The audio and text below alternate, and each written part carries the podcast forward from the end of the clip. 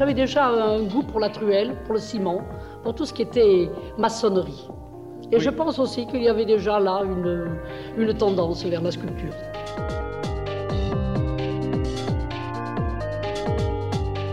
Les Grandes Dames de l'Art est une série de podcasts produite par Aware, Archives of Women Artists, Research and Exhibitions, en partenariat avec l'INA, avec le soutien de la maison Veuve Clicquot et la délégation à la transmission des savoirs et la démocratisation culturelle du ministère de la Culture. Les grandes dames de l'art. Les grandes dames de l'art. Les grandes dames de l'art. Les grandes dames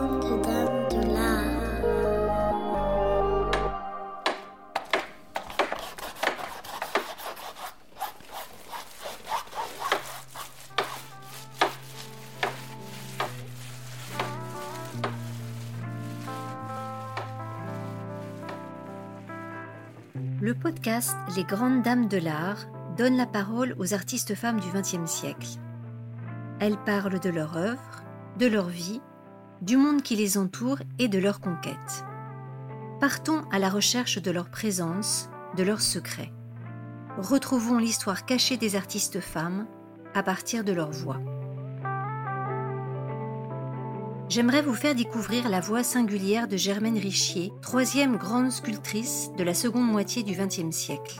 Sa courte carrière a duré à peine plus de 25 ans, de 1933 à 1959. Pourtant, c'est l'une des rares femmes à avoir rencontré un succès international, et ce très tôt, dans les années 1940-1950. C'est aussi la première femme à bénéficier d'une rétrospective au Musée national d'art moderne en 1956. Son travail figuratif rompt avec la mode de la peinture abstraite de l'école de Paris. Mais il se différencie aussi du travail figuratif de l'autre grand sculpteur, Alberto Giacometti, né juste un an avant elle. L'originalité de Germaine Richier est un mélange d'humain et d'animal, d'humain et d'organique, dans des œuvres hybrides et étranges, tout à fait nouvelles pour son temps la sculptrice fait une courte et unique apparition à la télévision française quelques semaines avant sa mort le 26 juin 1959. Au milieu de ses œuvres dans la galerie Greuzevaux, trop affaiblie pour parler, Richier écoute Max Ernst rendre hommage à son travail. Seule la radio va donc conserver sa voix. En 1955, l'émission radiophonique hebdomadaire d'actualité artistique L'art et la vie de Georges Charansol visite les ateliers de cinq sculpteurs. Le dernier, que Georges Charansol décrit comme un atelier plein de pittoresque et de charme, est celui de Germaine Richier. Elle a alors 53 ans. Dans son atelier, plusieurs femmes sont présentes pour cet entretien. Il y a l'écrivaine et résistante Clara Malraux, la romancière Françoise Sagan et enfin une peintre, Maria Elena Vera da Silva, avec qui Richier vient de travailler à une œuvre commune. À la demande du journaliste, Germaine Richier revient sur son enfance et sa jeunesse. Elle passe 4 ans à l'école des beaux-arts de Montpellier et entre ensuite directement, ce qui est rare, dans un atelier de sculpture, celui de Louis-Jacques Guige. Eh bien, euh, je suis née en Provence, dans un tout petit village, Grans, qui est entre Miramas et Salon, j'ai été en nourrice dans, dans ce qu'on peut appeler l'accro. Et puis, je, nous sommes venus à Montpellier. Et là, j'ai été aux Beaux-Arts de Montpellier. J'ai passé ma jeunesse à Montpellier. Et là, vous aviez un maître assez curieux, je crois, un ancien élève de Rodin. Un homme très étrange, que je trouvais fort intelligent. Il s'appelait Guigues. Et c'était une nature fantasque. Et je crois que malgré tout, je ne sais pas, c'est peut-être pas par son enseignement, mais par cette nature indépendante. Euh, j'ai souvent pensé à lui et je pense encore à lui très souvent. Vous êtes donc euh, à l'école des beaux-arts de Montpellier et tout de même, euh, c'est assez exceptionnel, il faut le signaler, vous êtes entré directement à l'atelier de sculpture, car les sculpteurs en général commencent par être peintres, écrivains, architectes, enfin je ne sais quoi. Alors, vous, tout de suite, c'est la sculpture De suite. J'avais déjà un goût pour la truelle, pour le ciment, pour tout ce qui était maçonnerie. Et je pense aussi qu'il y avait déjà là une, une tendance vers la sculpture. Elle s'installe ensuite à Paris avec l'espoir de suivre l'enseignement d'Antoine Bourdelle, dont elle a découvert l'œuvre à l'Opéra de Marseille. Elle y suivra des cours de 1926 à 1929. On avait inauguré l'Opéra de Marseille et j'avais vu justement les grands bas-reliefs. Et là, je voyais pour la première fois une sculpture qui me paraissait me plaire. Mais quand j'ai vu ces bas-reliefs, eh bien, j'avais une sorte de choc. Et c'est à ce moment-là que je voulais venir à Paris et je pensais que ça pouvait être mon maître. Je le, par une sorte d'instinct, je prononçais son nom. À la différence d'Alberto Giacometti, un autre élève de Bourdelle, qui dira que son maître ne lui a pas apporté grand-chose, Germaine Richier y développe les techniques du modelage, de la taille directe, et apprend à penser la forme d'après modèle. Entre maître et élève, le respect est mutuel. Bourdelle a de l'affection pour celle qu'il appelle son numéro ou son rossignol, car elle chante en travaillant. C'est la seule femme qui ait travaillé dans son atelier privé. À ce moment-là, je ne sais pas si je comprenais et même je n'essayais pas de comprendre ou d'admirer, mais le contact avec Bourdelle, les, définitions, la, façon d'enseigner, n'est-ce pas, ce côté tout à fait simple, sobre, m'a alors enchanté, parce qu'alors je voyais qu'il m'ouvrait les yeux. Par exemple, Bourdelle m'a appris à lire une forme, à voir, m'a appris à voir. Maintenant, une question d'enseignement, là, ce serait un autre point de vue. Peut-être avec les années, je ne suis pas pour un enseignement, mais en tous les cas, la rencontre de Bourdelle a sûrement été pour moi la chose principale. Les premières œuvres de Richier sont des bustes, sujet qu'elle reprendra tout au long de sa vie. Le buste, dit-elle, lui apprend à diviser mentalement la forme du visage, qu'elle décompose en triangles. Il lui permet aussi de combiner le travail de la main avec celui de l'esprit. J'ai commencé comme beaucoup de, je pense, beaucoup de sculpteurs, j'ai commencé par des bustes, par des études. Et, j'ai beaucoup fait d'analyse de, forme qui me passionnait comme une sorte de gamme. Qu'est-ce que vous entendez par là? Eh bien, une sorte d'analyse de forme et d'essayer de, placer un nez, d'accrocher un nez avec un front et de, de placer soumission, Une soumission au réel. Oui, tout à fait, soumission. Et à cette époque-là, vous tapiez encore dans la pierre et dans le bois Justement, à ce moment-là, je réalisais dans le bois ou dans la pierre euh, ces bustes ou enfin ces formes que je faisais. C'était une sorte... Euh, d'apprentissage avec une matière qui me, qui tentait. Et par la suite, que j'ai travaillé quelques temps, même quelques années, mais maintenant je ne travaille euh, presque plus la pierre et ni le bois.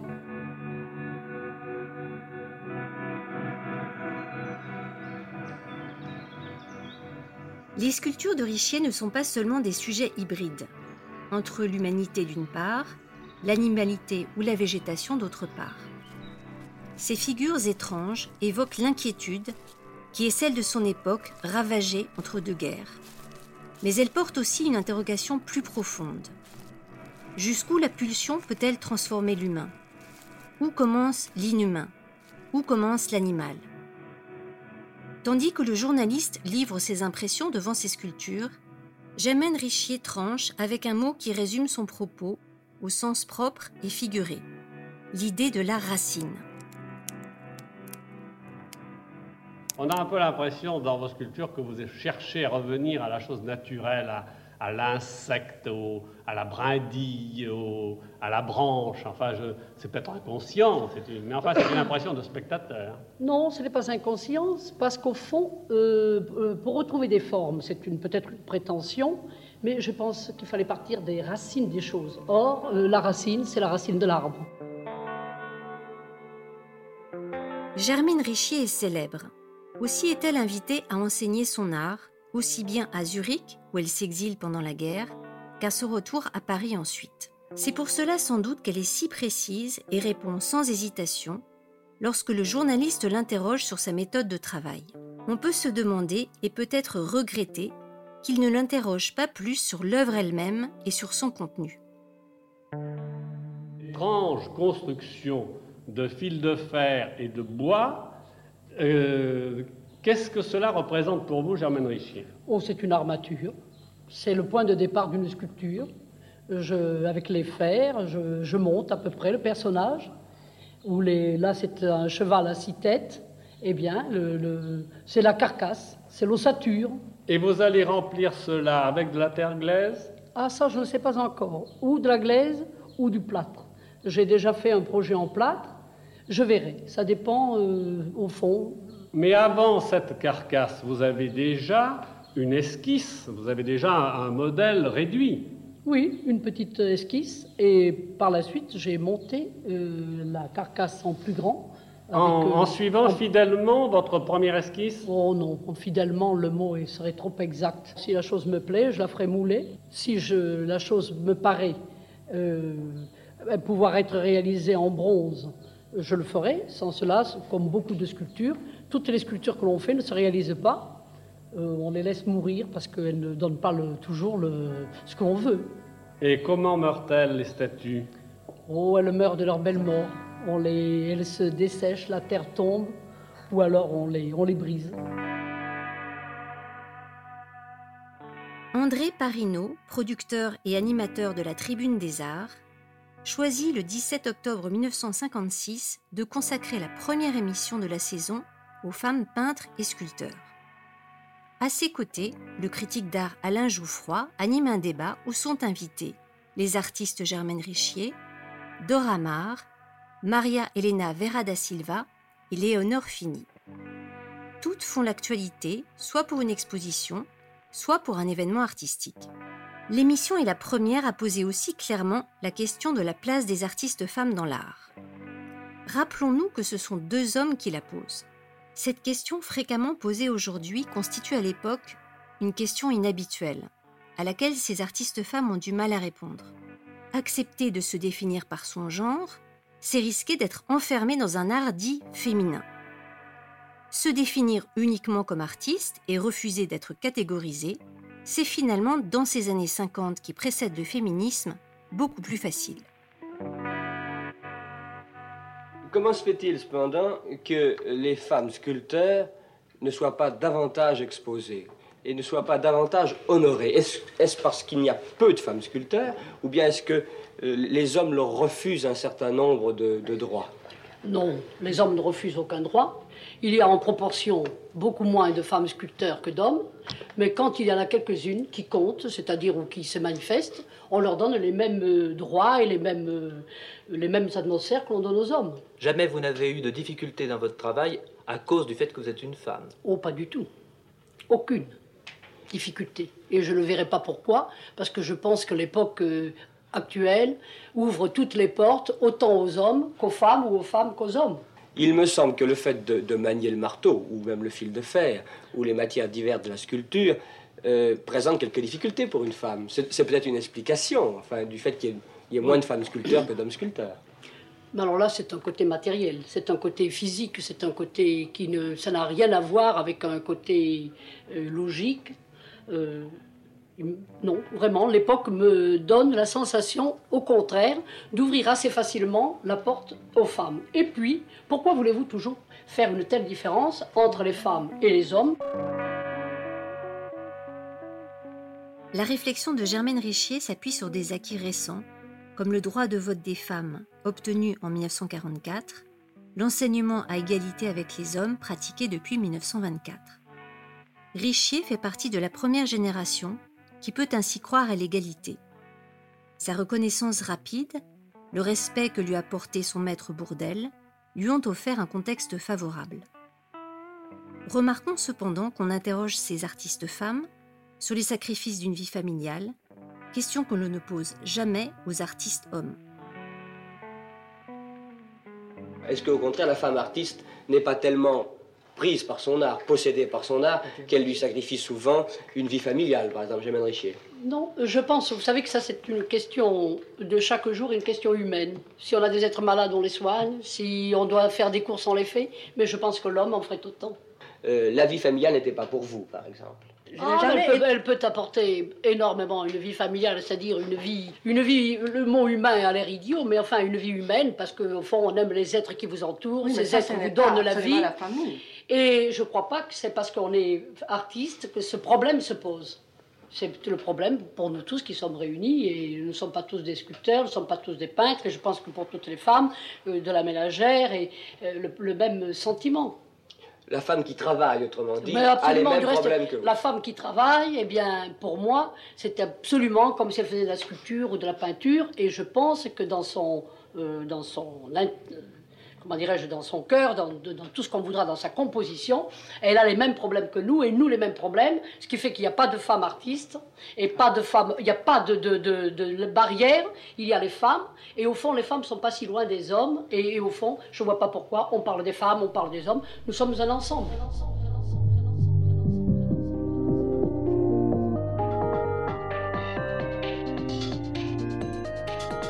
À la préparation, Mathilde Decroix avec l'équipe de Ware.